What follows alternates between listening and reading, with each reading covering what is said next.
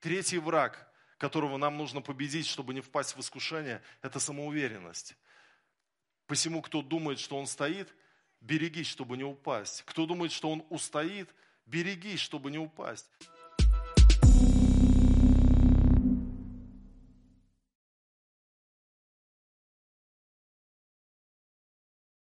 Друзья, а, я сегодня буду проповедовать на тему «Преодолевая искушения в испытаниях». Преодолевая искушения в испытаниях. В августе 1985 года вышла в очередное плавание подводная лодка «Комсомолец».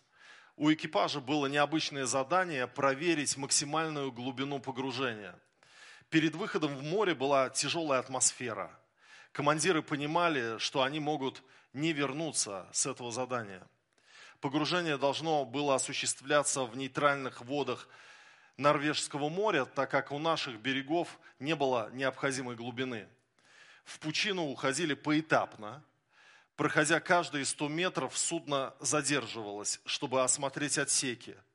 На постах внимательно контролировали появление протечек – вот еще два этапа погружения, и корабль оказался уже на глубине 500 метров. Прочный корпус уже начинал потрескивать, хотя экипаж прошел только половину планируемой глубины. Неприятные звуки сдавливания пробирали до мурашек, заставляя все внимательнее осматривать состояние конструкции – на глубине 500 метров лодку перестала слышать радиосопровождение. Последнее, что услышала акустика, это треск титанового корпуса, который сжало под огромным давлением. Дальше погружение происходило без сопровождения на свой страх и риск. На скорости 6 узлов опускались уже осторожнее.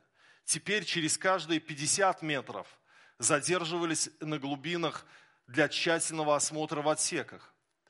Глубина перевалила за 800 метров. Из второго отсека поступил доклад в отсеке туман. Вода, которая просочилась внутрь, под колоссальным давлением превратилась в мелкодисперсную взвесь. И из-за этого образовался туман. Протечку нашли и быстро устранили. Когда подлодка опустилась на тысячу метров – командир второго отсека доложил, по отсеку шурупы летают, пока жертв нет. Там были деревянные такие переборки, которые скреплялись шурупами, и при деформации корпуса под огромным давлением стали вылетать. В состоянии боевой тревоги экипаж находился 29 часов. Невыносимое давление сжимало не только корпус, но и как будто самих моряков, изматывало их физически и эмоционально. Все же, когда подлодка прошла тысячу метров, подводники были счастливы. На радостях они начали качать на руках главного конструктора. На глубине судно испытывало давление тысячи тонн на каждый квадратный метр. Но у моряков начался праздник. Так был установлен абсолютный рекорд по глубине погружения подводной лодки 1027 метров. И она выдержала. Дорогие друзья, в нашей жизни мы также можем испытывать сильнейшее давление, когда душа может трещать, как этот вот прочный корпус у подводной лодки. Однако Бог обещал, что Он не допустит нам быть искушаемыми сверх сил, но при искушении даст и облегчение, чтобы мы могли перенести. Но, к великому сожалению, через 4 года эта подводная лодка 7 апреля 1989 года погибла. В отсеках произошел пожар, и конструкторы заявили о неумелых и порой даже безграмотных действиях экипажа. И мы сегодня будем говорить о том, что мы впадаем в искушение не из-за давления, а из-за своего выбора, из-за своей халатности, из-за своей небрежности и безалаберности. Бог контролирует испытания, но мы должны быть благоразумными, чтобы контролировать искушение. Вот об этом сегодня пойдет речь. И мы откроем с вами первое послание Коринфянам, 10 главу, и прочитаем с 1 по 15 стихи. Апостол Павел говорит, не хочу оставить вас, братья, в неведении, что отцы наши все были под облаком, и все прошли сквозь море, и все крестились в Моисея, в облаке и в море, и все ели одну и ту же духовную пищу, и все пили одно и то же духовное питье, ибо пили из духовного последующего камня, камень же был Христос. Но не о многих из них благоволил Бог, ибо они поражены были в пустыне – а это были образы для нас, чтобы мы не были похотливы на злое, как они были похотливы. Не будьте также идолопоклонниками, как некоторые из них, о которых написано «народ сел есть и пить и встал играть».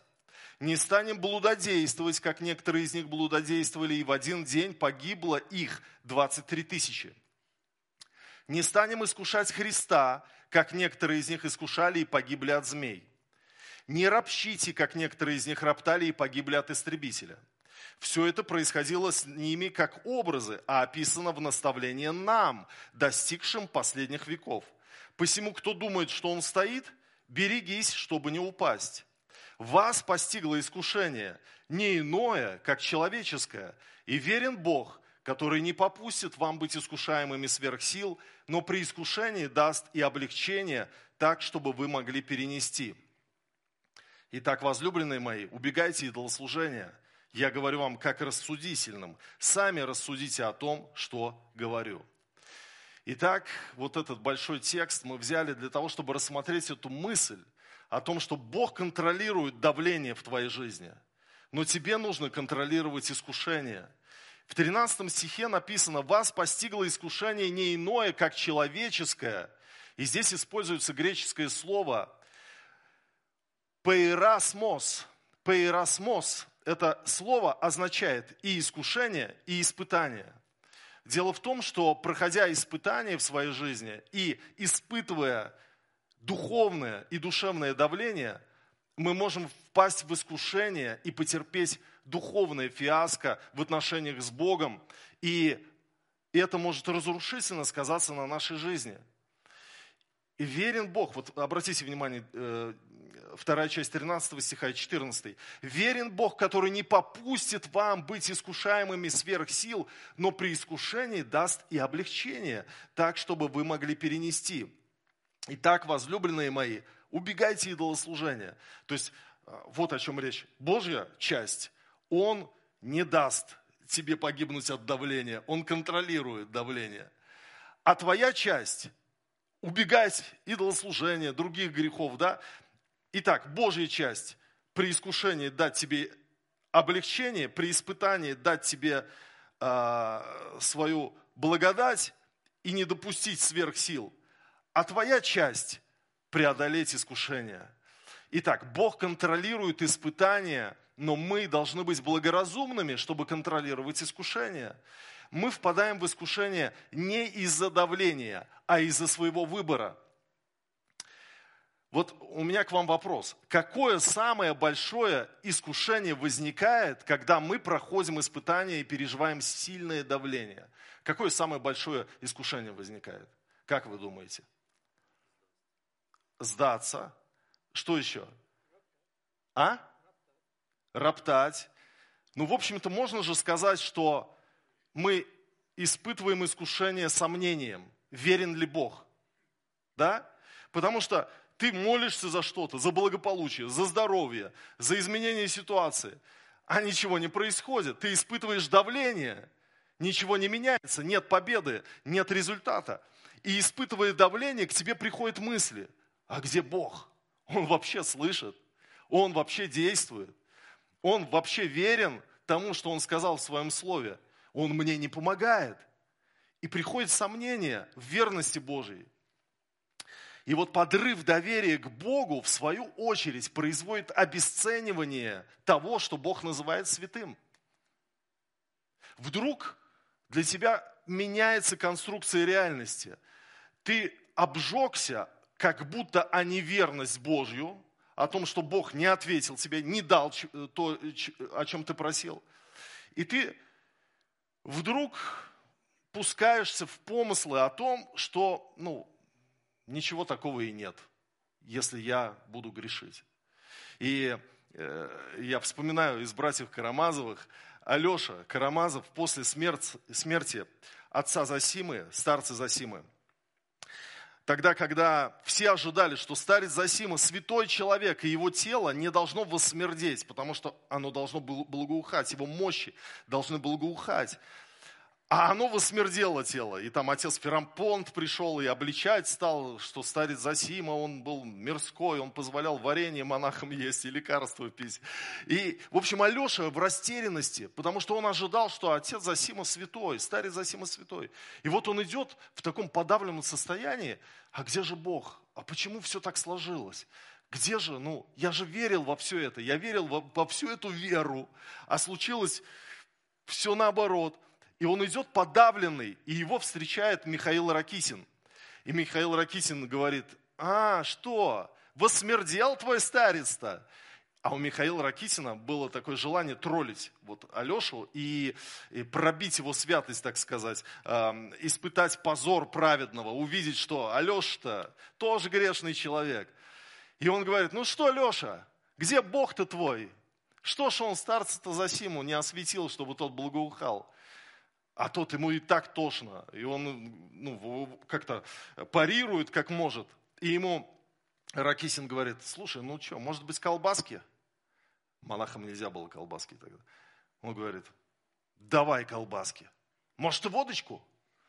Давай водочку. Может быть грушеньки пойдем? Женщина легкого поведения, которая хотела проглотить Алешу. Алеша говорит, и грушеньки пойдем.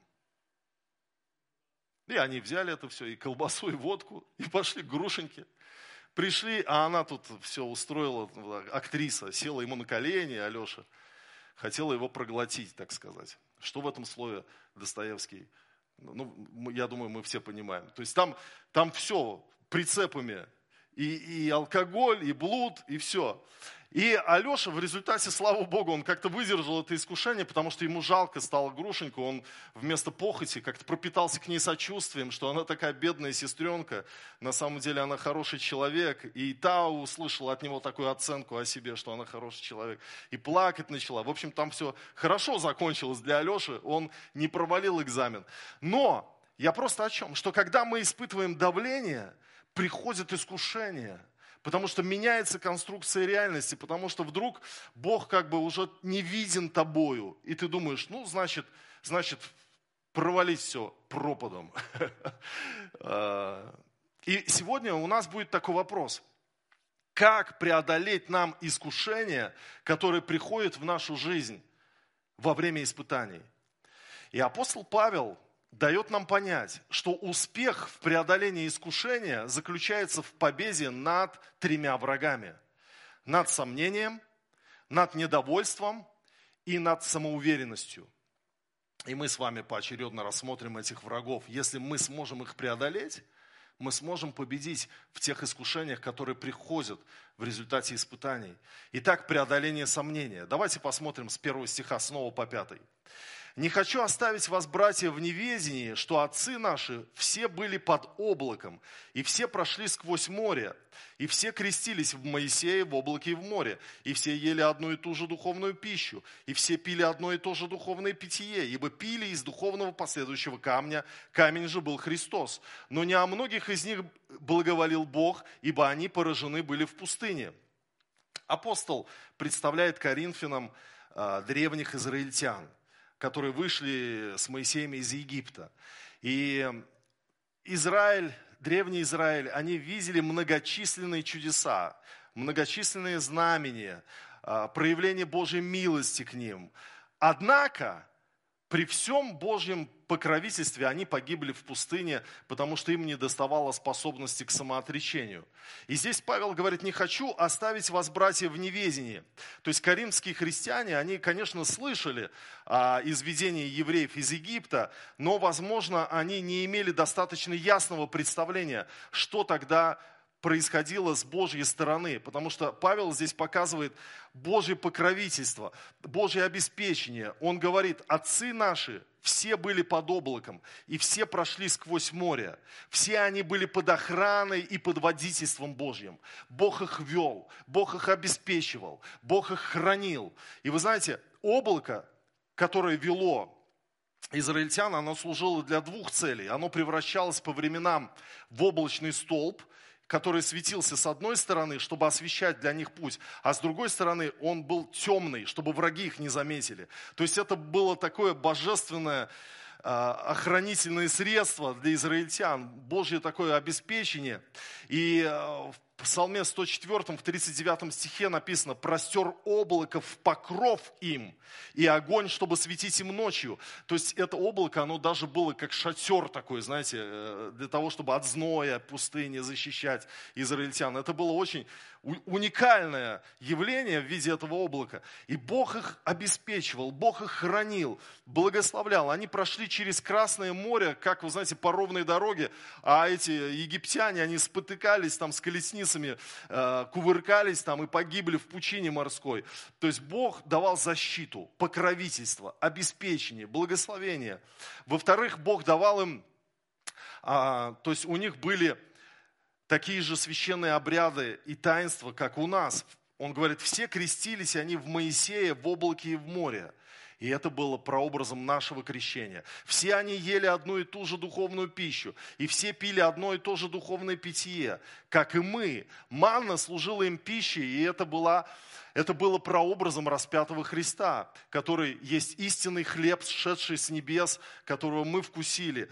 Их питанием э, был, была вот, был этот хлеб, их питьем была вода из скалы, который есть Христос, говорит апостол Павел. Вот эта скала – это прообраз Иисуса Христа. И это были великие привилегии для народа. Великие. И несмотря на все эти великие привилегии, которые были у израильского народа, написано, что не о всех их благоволил Бог, и они погибли в пустыне. Они не, не увидели глазами своими обетованной земли.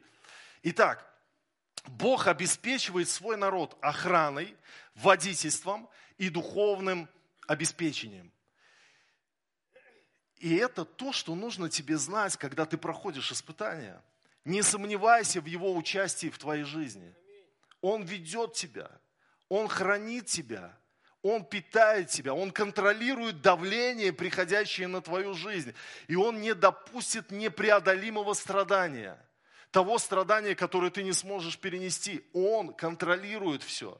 Опирайся на Его Слово. Читай вот, этот, вот эти стихи о Божьей верности и избавляйся от сомнений в том, что Он может быть неверен. Избавься от этого. Просто через Слово Божье формируй этот взгляд веры. Укоренись, не позволь дьяволу украсть твою веру, чтобы ты допустил сомнения в Божьей верности. И знаете, давление никогда не будет слишком большим, чтобы ты мог оправдать свое падение. Давление никогда не будет слишком большим, чтобы ты мог сказать, а где был Бог? Э, вот и, в общем-то, и причина моего падения – то злоключение или тот, э, та трагедия или то, что произошло, давление не будет никогда слишком большим, чтобы ты мог оправдать свое падение. И, казалось бы, все перечисленные привилегии должны были спасти израильтян, но пятый стих, но не о многих из них благоволил Бог, ибо они поражены были в пустыне. И люди могут пользоваться большими привилегиями, Божьим прощением, Божьей охраной, водительством. И однако же, однако же потеряться, упасть духовно, распрощаться с духовной жизнью и в, в итоге не войти в Царство Небесное. Давайте мы э, прочитаем теперь с 6 стиха по 11. А это были образы для нас, чтобы мы не были похотливы на злое, как они были похотливы. Не будьте также идолопоклонниками, как некоторые из них, о которых написано, народ сел есть и пить и встал играть. Не будем блудодействовать, как некоторые из них блудодействовали, и в один день погибло их 23 тысячи. Не будем искушать Христа, как некоторые из них искушали и погибли от змей. Не ропщите, как некоторые из них роптали и погибли от истребителя. Все это происходило с ними, как образы, а описано в наставлении нам, нам, достигшим последних веков. Второй враг, которого нам нужно увидеть и преодолеть, чтобы не впасть в искушение во время испытаний, это недовольство. Это недовольство. Когда ты недоволен своей жизнью, недоволен тем, что в твоей жизни есть, когда ты слеп на то, чтобы видеть Божье благословение. И апостол Павел дает описание преступлений иудеев, их грехов и бедствий, которые постигли их в результате этих грехов. И в шестом стихе он говорит, это были образы для нас, чтобы мы не были похотливы на злое, как они были похотливы. Неумеренные желания плоти. Дело в том, что Бог питал свой народ манной, но им непременно захотелось мяса. Помните, да, в числах в 11 главе, в 4 стихе. Они имели достаточно пищи, они имели Божие обеспечение, но недовольствовались этой пищей, и они стали обнаруживать прихоти в себе. Когда мы становимся неблагодарными, когда мы становимся недовольными нашей жизнью, то возникают прихоти. Разочарование в Божьей верности, оно как бы размывает библейские ценности. Мы становимся мирскими в своем мышлении, потому что нам хочется многого, чего, может быть, сейчас нет, и мы внутри осуждаем нашу жизнь христианскую в том, что нам это не дадено, нам это не вручили. И апостол Павел говорит, не будьте похотливы на злое, как они были похотливы. Не будьте недовольными своей жизнью, чтобы прихоти не пришли в вашу жизнь. Будьте благодарными за Божье обеспечение, за Божий покров, Его защиту, Его водительство, Его прощение, Его искупление. Из-за того, что вы пьете из камня воду, из-за того, что вы едите духовный хлеб, из-за того, что вы в Доме Божьем, что Божье облако над вами. Будьте благодарными за свою жизнь. И в седьмом стихе не будьте также идолопоклонниками, как некоторые из них, о которых написано, народ сел есть и пить и встал играть. Ну, в другом переводе, плясать, потому что это были ритуальные танцы, там не было дискотек, как сейчас, светских танцев не было, были только ритуальные танцы. И Павел здесь предостерегает против идолопоклонства. Он вспоминает тот случай в Ветхом Завете о поклонении золотому тельцу. Когда это все началось? Помните? Моисей ушел на гору, и нет его. Неделю, две, три, четыре, а народ сидит и думает, где Моисей? Может быть, все, он скончался, его больше нет. Нам нужно придумать что с нами происходит, какой-то смысл, чтобы жить. Давайте вот золотого тельца выльем и скажем, что он вывел нас из Египта. Не какой-то там невидимый Бог. Нам неудобно с невидимым Богом. Нам нужно, и они создают другую конструкцию реальности. Они начинают поклоняться этому золотому тельцу. Потом Моисей сходит, берет эти скрижали, разрушает, говорит, вы что творите вообще? И, и, и здесь апостол напоминает об этом идолопоклонстве, и применяет это по случаю Коринфянам, потому что в, Коринф, в Коринфе были языческие праздники. И это было искушение участвовать верующим в этих языческих праздниках. Вы знаете, когда давление приходит, мы искушаемся. Мы искушаемся впасть в похоти, в прихоти, в идолопоклонство. И я, я сам по себе вам скажу так, о себе, откровенно. Я уже на лидерском выезде об этом говорил. В сентябре умерла моя мама. Это тяжелый удар по моей жизни. Я до сих пор не восстановился. Господь исцеляет мое сердце. Но всю осень я каждое утро просыпался с мыслью о том, о ней. Я так скучал, я скучал о ее голосе, я скучал о разговоре с ней. Все напоминало, все напоминало, когда к отцу приезжаю в Сызрань, только о ней. И, и вы знаете, и вдруг я стал понимать искушение Саула, когда Бог не отвечал ему, и он захотел пойти э, к женщине, к волшебнице Аендорской, чтобы она медиумом была, чтобы вызвать кого-то оттуда, чтобы услышать Бога, потому что он не слышал. И вдруг у меня просто пришла мысль, как здорово было бы услышать мамин голос – но, конечно же, я ни в коем случае не пошел бы к медиуму, э, не только из-за того, что я пастор. Я понимал, что я сдержу себя в руках. Но я вдруг стал понимать это искушение. Ведь вам никогда искушение не придет пойти к медиуму, да, чтобы голос родственника услышать. Но только тогда, когда давление, искушение появляется. И вы знаете, к людям приходит искушение впасть в грех, когда ты испытываешь разочарование, то вдруг ты перестаешь хранить библейские ценности, и, и, и, и ты идешь и напиваешься, идешь, начинаешь колоться, идешь, начинаешь там к экстрасенсу идешь, или там к блуднице какой-то. Остановись, не делай этого, не делай этого, потому что давление не будет слишком большим, чтобы ты мог оправдать свое падение. Это путь к смерти, это то, что убило израильтян, это то, что погубило их в пустыне.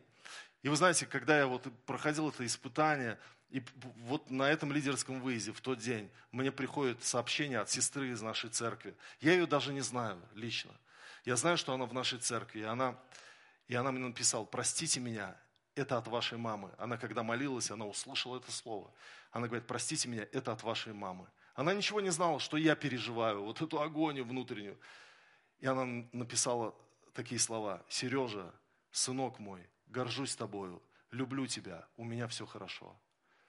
У меня просто разорвалось сердце. Это было то, чем Бог обеспечил вот эту пустоту, потому что церковь – это живой организм. Здесь есть легкие, печень, циркуляция, есть люди, сосуды Божьи.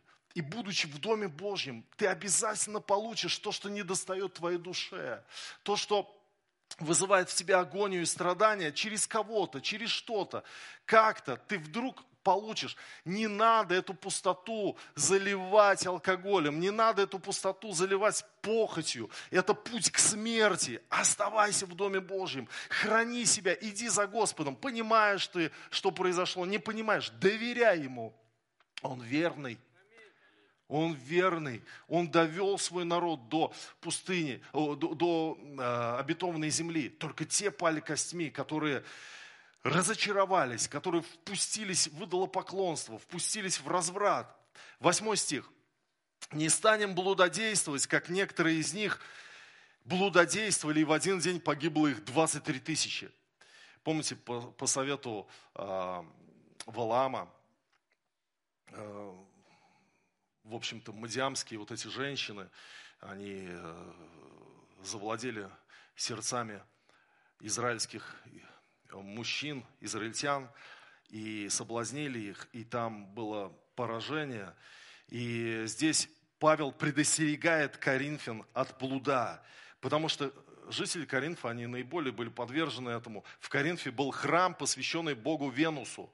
Э, богу похоти. В нем было более тысячи жриц, и все они были блудницами. И э, это очень нужно было услышать верующим коринфянам, которые проходили какое-то давление и, возможно, испытывали искушение успокоить себя на ложе с какой-нибудь блудницей. Но блуд – это не любовь. Это не удовлетворит твою душу а наоборот принесет разрушение, потому что похоть разрушительна. В ней нет лекарственных свойств. В похоти нет лекарственных свойств. Там нет любви. Там есть разрушение. А, и 9 и 10 стихи. «Не станем искушать Христа, как некоторые из них искушали и погибли от змей.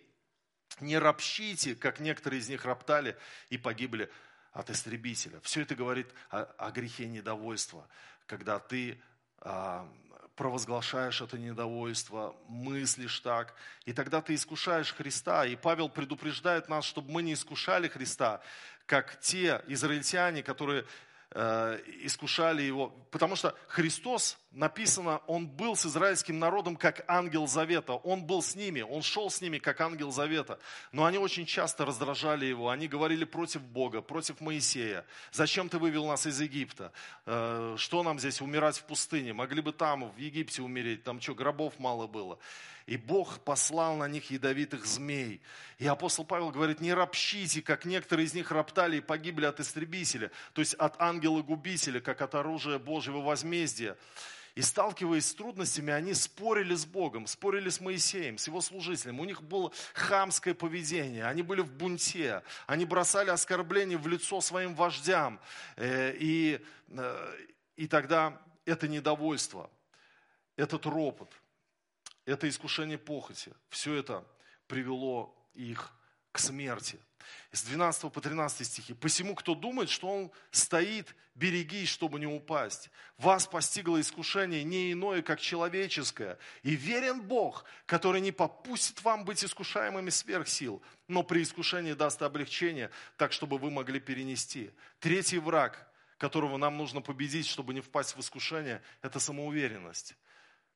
Посему, кто думает, что он стоит, берегись, чтобы не упасть. Кто думает, что он устоит, берегись, чтобы не упасть. Самоуверенность – это когда ты с подорванным доверием к Богу размышляешь так.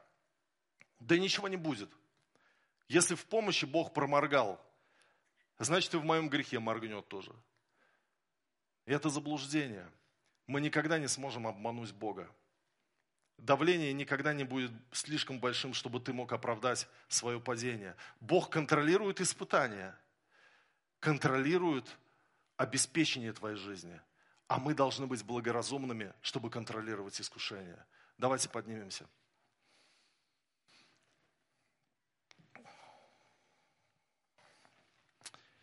Давайте мы помолимся сейчас в своем сердце. Я не знаю, какое давление проходите вы. Может быть, ваша подводная лодка опустилась уже на 500 метров, и уже что-то, какой-то треск есть. И ты думаешь, Боже, я этого больше не выдержу. Господь знает, сколько ты выдержишь. Подводная лодка «Комсомолец» выдержала 1027 метров. Погибла она не от давления, погибла она от глупости экипажа, от небрежности.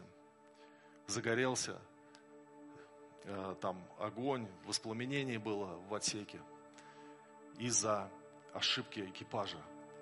Ты не погибнешь из-за давления. Бог обещает тебе. Ты не погибнешь от испытания, но ты можешь погибнуть от искушения.